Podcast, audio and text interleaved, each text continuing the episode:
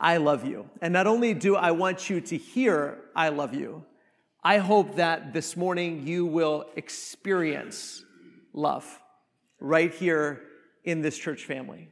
Not only knowing that the Lord loves you, but his people love you. No matter what you've done, no matter where you've been, no matter what you're going through, do not believe the lie that no one loves you. Jesus loves you more than you could possibly imagine.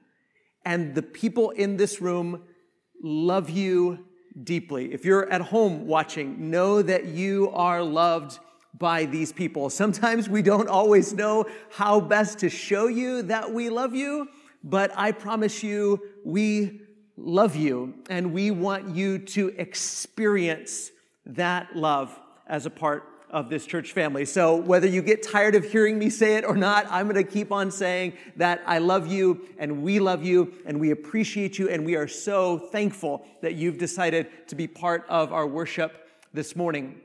We've been thinking about this word content, contentment. Last week, we began to talk about some of the experience that the Apostle Paul had, his persecutions, the things that he suffered. And, and I, I don't want anybody to misunderstand because there were times when Paul had the opportunity to avoid persecution and he availed himself to that opportunity. Understand what I'm saying? He, he, he wasn't one who was a glutton for punishment. He wasn't masochistic. He didn't love to suffer. He didn't look for suffering. He didn't invite suffering. And there were times certainly where he avoided suffering or he escaped from suffering, but there were other times where he couldn't avoid it. He couldn't change his circumstances. And he not only endured it, but he was content in it. Now, I don't know about you. I, I've been, I've certainly been made fun of for my faith. I've certainly been insulted and criticized for my faith. I, have even been threatened for my faith, but I've never once been beaten for my faith. I've never had my property or my belongings stolen from me because of my faith. My family has never been killed because of our faith. I've never been imprisoned because of my faith. I've, I've known some Christians who have suffered some of those things, and, and maybe, maybe you have. Maybe you've suffered some of those things as a Christian. Maybe you've suffered that sort of persecution, but generally speaking, generally speaking, where we live, and what we go through pales in comparison, doesn't it? I, I really, I don't know. And sometimes I wonder about this as a preacher. I wonder how would we handle real persecution? Because I want to be honest, here, here's, here's real, I told you I loved you, so, so here you go. Eh, sometimes we're kind of spoiled, aren't we? Sometimes we're kind of spoiled. We, we don't even do uncomfortable very well we don't do uncomfortable very well. So I, I'm kind of concerned about how we would deal with persecution when we don't even do uncomfortable very well. And, and the apostle Paul is not only in, in the midst of persecution and suffering, he's writing to people who live in a city that when Paul was in that city, he was beaten and arrested and went to jail. And he's writing to other Christians who are living in a city like that. And I want you to hear the words that he's saying to them. To understand that if it's possible to have that sort of peace and that prison and when you're beaten and you're persecuted for your faith, then it's possible to have contentment in your situation, whatever it is that your situation may be. So if you have your Bible, Philippians chapter 4 and verse 4. Paul says, Rejoice in the Lord always. Again, I will say, rejoice. Let your reasonable, reasonableness be known to everyone. The Lord is at hand. Do not be anxious about anything, but in everything, by prayer and supplication with thanksgiving, let your requests be made known to God. Now, now, first of all, you may be really super familiar with this passage. Maybe you're not super familiar with this passage, but either way, really listen to what Paul is saying and, and pay attention to how emphatic he's being. Do you see some of those words? He says things like always and everyone and anything and everything. Do you see how emphatic he's being? Rejoice in the Lord when? Always. It even says it again rejoice. Now, that doesn't just mean be happy. Like, that's not really an encouraging thing. Is it just be happy? He's not just saying be happy. He's saying rejoice in whom?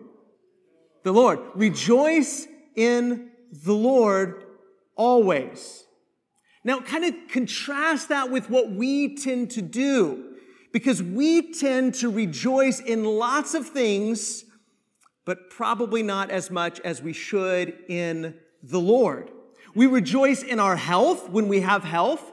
We rejoice in our wealth when we have wealth. We rejoice in our liberty and our freedom when we have liberty and freedom. And don't get me wrong, I like those things, but that's not what Paul says to rejoice in. He doesn't say rejoice in your health. He doesn't say rejoice in your wealth. He doesn't say rejoice in your freedom. He says rejoice in who? The Lord. Because church, listen, we, we are relying on. Let me say that again the things we are rejoicing in, we are relying on.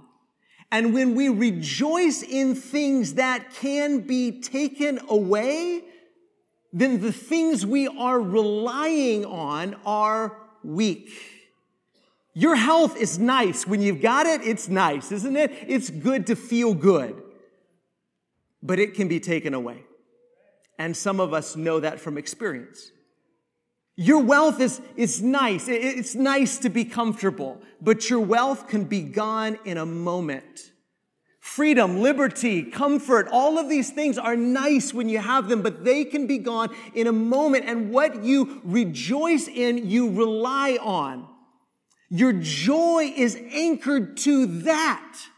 And for so many of us, our joy is anchored to our health. Our joy is anchored to our wealth. Our joy is anchored to our freedom. Our joy is anchored to our comfort. And even when we have it in the back of our mind, we know we could lose it because what we're rejoicing in, we're relying on, and we're terrified we might lose it. But when you rejoice in the Lord, then your joy could be concrete. Because no matter what the world throws at you, no matter what situation you're in, no matter your circumstances, you can always rejoice in the Lord. You can't always rejoice in your health. You can't always rejoice in your wealth. You can't always rejoice in your freedom and your liberty and your comfort, but you can always rejoice in the Lord. And what you rejoice in, you're probably relying on. And then he says, let your reasonableness be known to everyone. Reasonableness. This word doesn't just mean like that you're a, logical person. Some translations use the word gentleness. Let your reasonableness or your gentleness be known to everyone.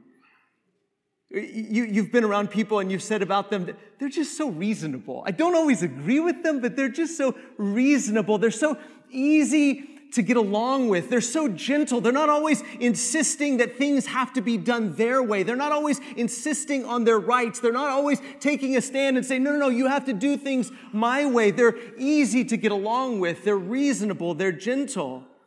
And Paul says, let your reasonableness be known to everyone.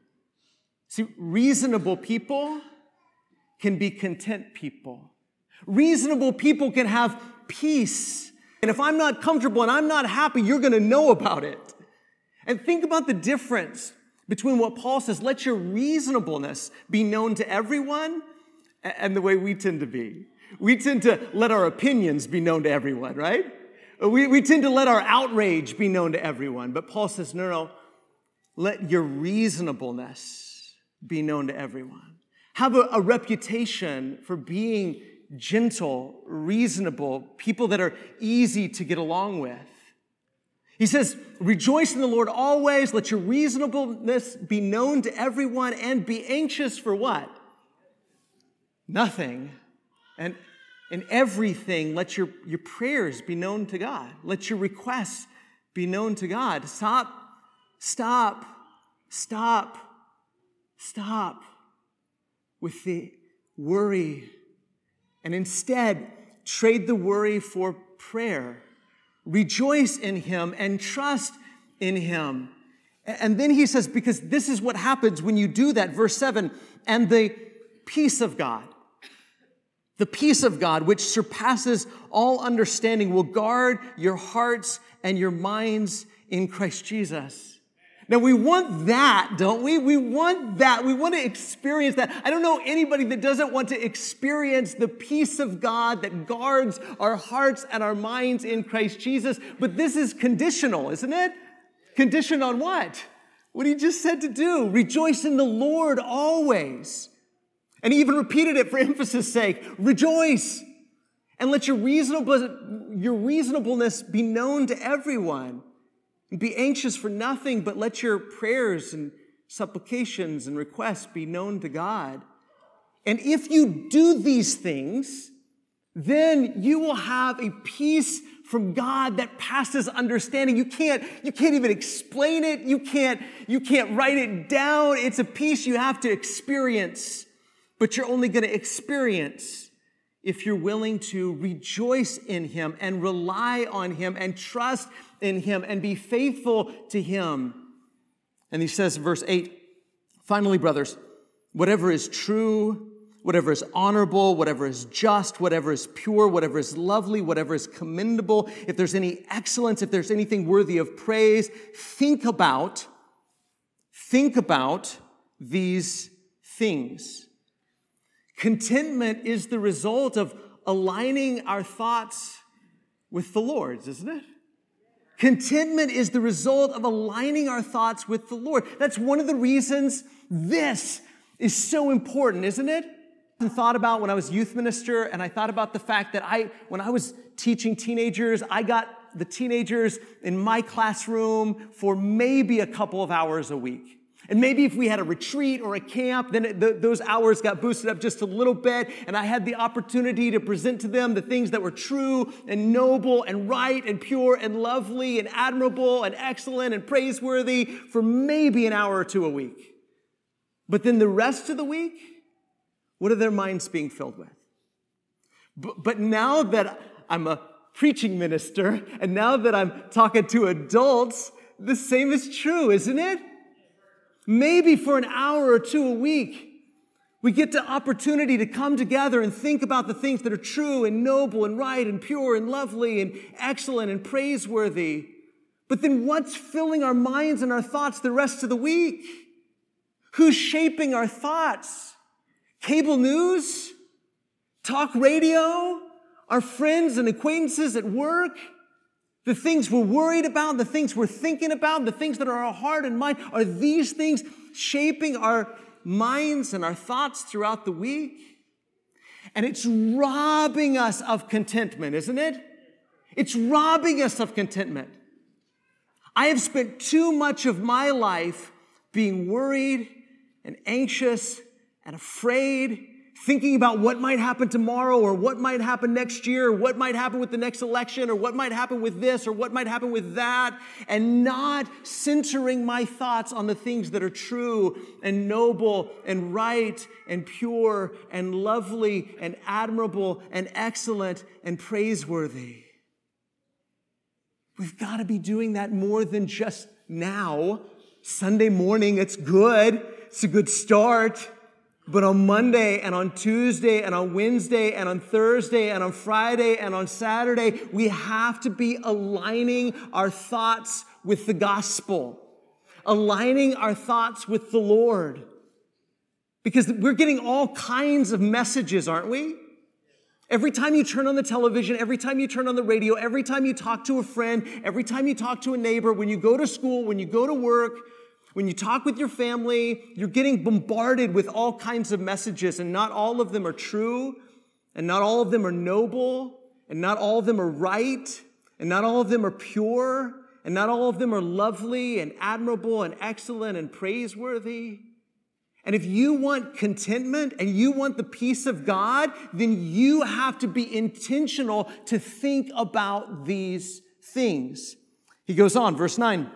What you have learned in me, practice these things, and the God of peace will be with you. It's not just about what you're thinking. It, what you're thinking is important. And unless we line our thoughts up with the gospel and line our thoughts up with the Lord, we're going to be lacking in contentment and the peace of God. But it's also about what you practice. Paul says, I also have to practice what I preach. And you and I have to practice what we preach.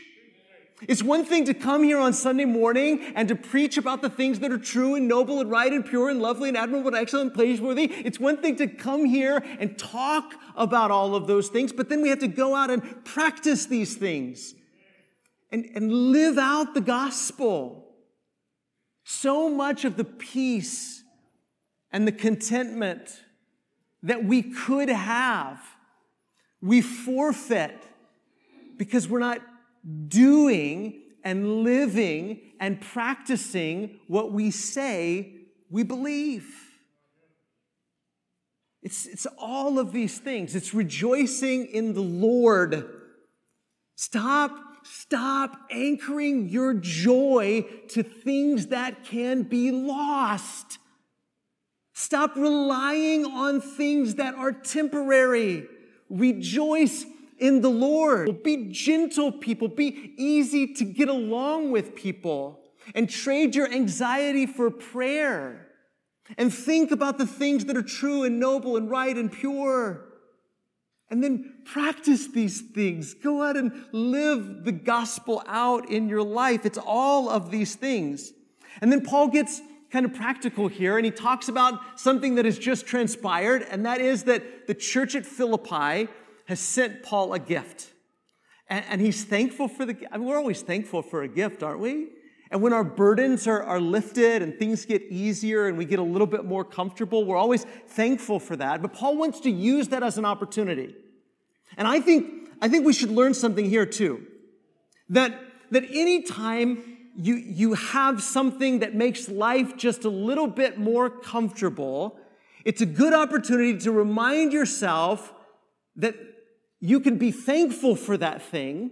You can be thankful for that gift. You can be thankful for that comfort. You can be thankful for that blessing, but don't anchor your hope and your joy to that because you won't always have that. He says in verse 10, I rejoiced in the Lord greatly that now at length you have revived your concern for me. You were indeed concerned for me, but you had no opportunity. Not that I'm speaking of being in need, for I have learned content. See what he said? He says, You know, I'm, I'm, glad you sent that to me, and it's, it's wonderful, and I'm thankful for it. But it wasn't like I needed it. Well, Paul, you're in prison. Sure, you needed it. And he says, No, listen, I've learned to be content in whatever situation I find myself. I've learned. There's the key word, isn't it? I've learned. Now, all of us want contentment. I don't know anybody that doesn't want contentment because we all find ourselves in situations that we can't change and that nobody else seems to be able to change and that it's not changing anytime soon. And so we all want contentment, but most of us don't want to learn it. And Paul says, I've learned to be content in whatever situation I'm in. It's, it's kind of like the fact that I would love to be bilingual. I would love to be bilingual. I would love to speak three or four or five or six languages. I just don't want to learn them, right? And that's the way all of us are. I, I would love to, to have that or know that or be able to do that, but I don't want to learn it. I'd love to be athletic. I'd love to be able to run a mile without slowing down. I'd love that. I just don't want to train for that. I just don't want to exercise like that. I just want to be able to do it. See, that's what we want. We want to be spiritually mature, but we don't want to learn to be spiritually mature. We want to, we want to walk closer with Jesus. We just don't want to learn to walk closer with Jesus. We want to be content, but we don't want to learn contentment. And Paul says, I've learned contentment. And Paul wants the church at Philippi to learn contentment. That's everything he's been, he's been teaching them, isn't it? So everything that's leading up to this point, he's just using this gift that they've given him as an opportunity to say, thank you for the gift. That was good because God's going to bless you for blessing me, but I didn't really need the gift because I've learned to be content. in every situation. Verse 12, I know how to be brought low, and I know how to abound. In any and every circumstance, I have learned the secret of facing plenty and hunger, abundance and need. See, and I even highlighted the secret of facing plenty because my whole world changed when I noticed that Paul said that. And I've probably mentioned this to you before, but I, I think it, it bears repeating.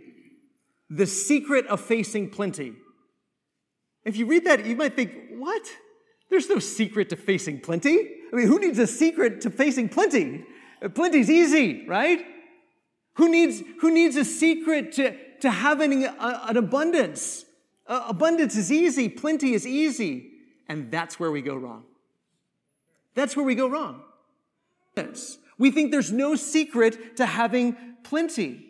Most of us, though, most of us are in a situation right now, maybe not everybody, but most of us are in a situation right now where we have plenty and where we probably even have an abundance, and yet we are still not content.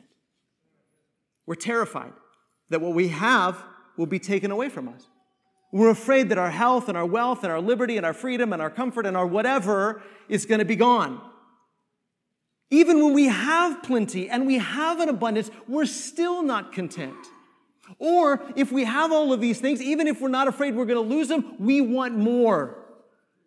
Because we think if we have more, then we won't be afraid that we're going to lose them. I just need a little bit more. If I have a little bit more, then I'll be content. See, if we can't learn contentment when we have plenty, if we can't learn contentment when we have an abundance, what makes you think we're going to be content when we don't? When we have lack, when we're hungry. Paul says, I, have learned the secret to having both plenty and nothing. I, I've learned the secret to having an abundance and being hungry. And what's the secret? He's been sharing the secret all along, hasn't he? Rejoice in the Lord, always. Let your be anxious for nothing, but by everything, by prayer and supplication, let your requests be made known to God. Whatever is true and noble and right and pure and lovely and admirable and excellent and praiseworthy, think about these things. And the things that you've seen and heard in me, practice these things. This is the secret. This is the secret to having plenty and hunger, abundance and need. Trust in the Lord. Rejoice in the Lord. Because when you rejoice in the Lord, when you anchor your hope and your joy in the Lord, nothing can take that away from you. No one can take that away from you. Oh, you could, you could forfeit it, you could give it away. But a changing circumstance won't change your relationship with Jesus. But your health and your wealth and your freedom and your liberty and your comfort, those can all be gone in a millisecond.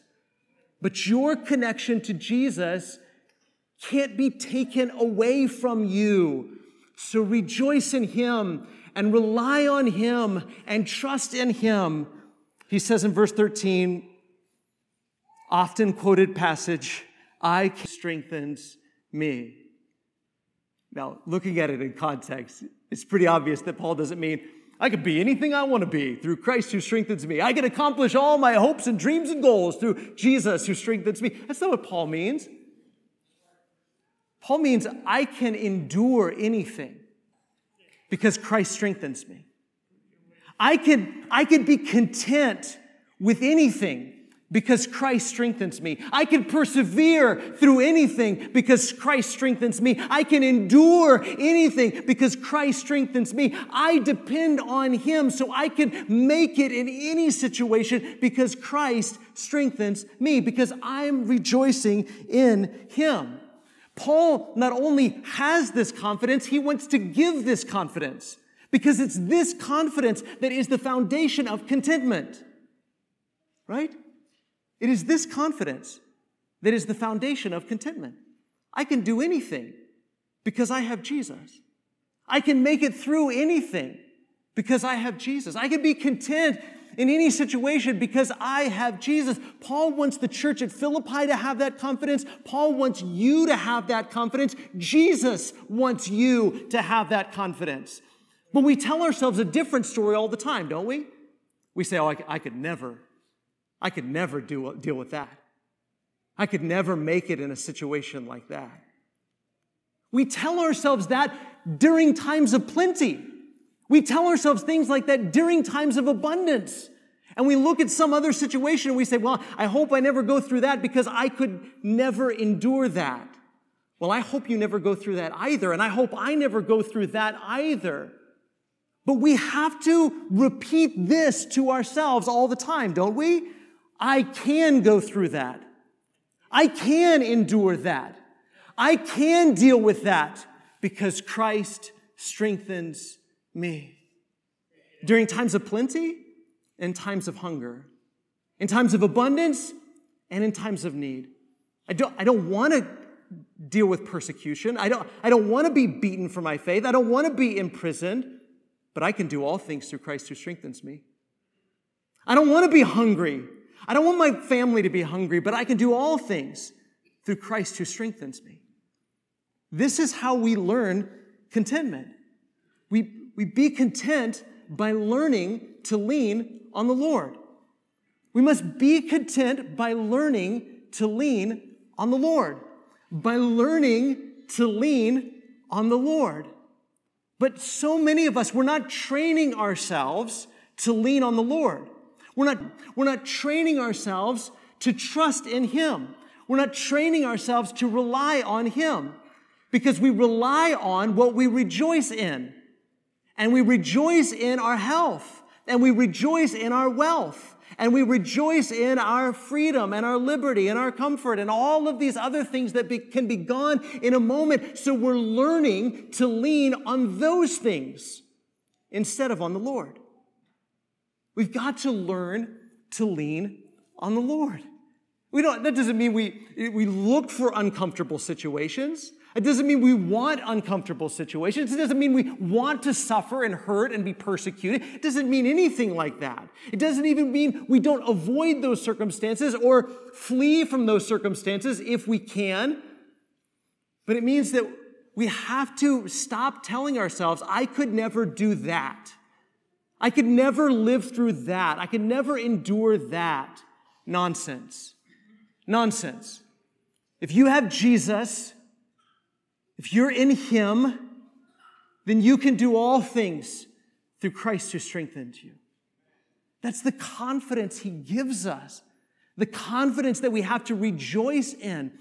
That's what we have to learn to do right now while things are good. Or maybe for you, things aren't good right now. This time to have learned to lean on the Lord was 10 years ago, but, but I didn't do that. And so I've got to learn today. I've got to start today. And maybe you've already started that process, but we have to continue that process to learn to lean on the Lord. And a good way, a good way for us to sort of check how we doing, just imagine, just imagine some circumstances that you wouldn't want to live through. And say, could you be content if you didn't have the health you have today? Could you be content if you didn't have the wealth you have today? Could you be content if you didn't have the comfort you have today? Could you be content if you didn't have the privileges you have today?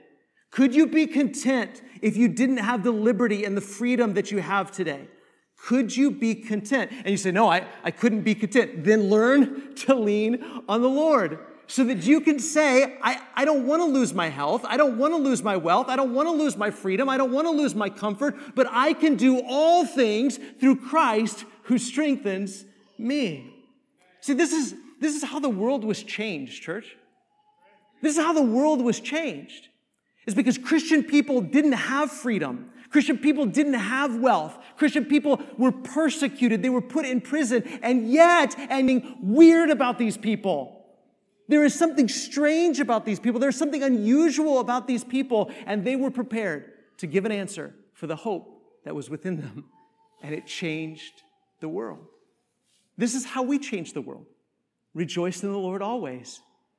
Let your reasonableness, your gentleness be known to everyone. Be anxious for nothing, but pray about everything. Think about things that are true and noble and right and pure and lovely and admirable and excellent and praiseworthy. Practice the things that Scripture teaches us to practice. And then we will experience the peace of God that guards our hearts and our minds in Christ Jesus. And we can have this sort of confidence that says, I can do all things through Christ who strengthens me. Start today. Start today, taking the next step, learning to lean on the Lord. That's what we initially promised ourselves to when we were baptized into Jesus. Say, everything belongs to you. I'm going to lean on you and trust in you and rejoice in you. And then every day we get up, we have another opportunity to learn to lean on the Lord. And if we can help you this morning in any way, now's a great opportunity, or you can meet with our shepherds after service in the prayer room, or you can come forward now as we stand and sing.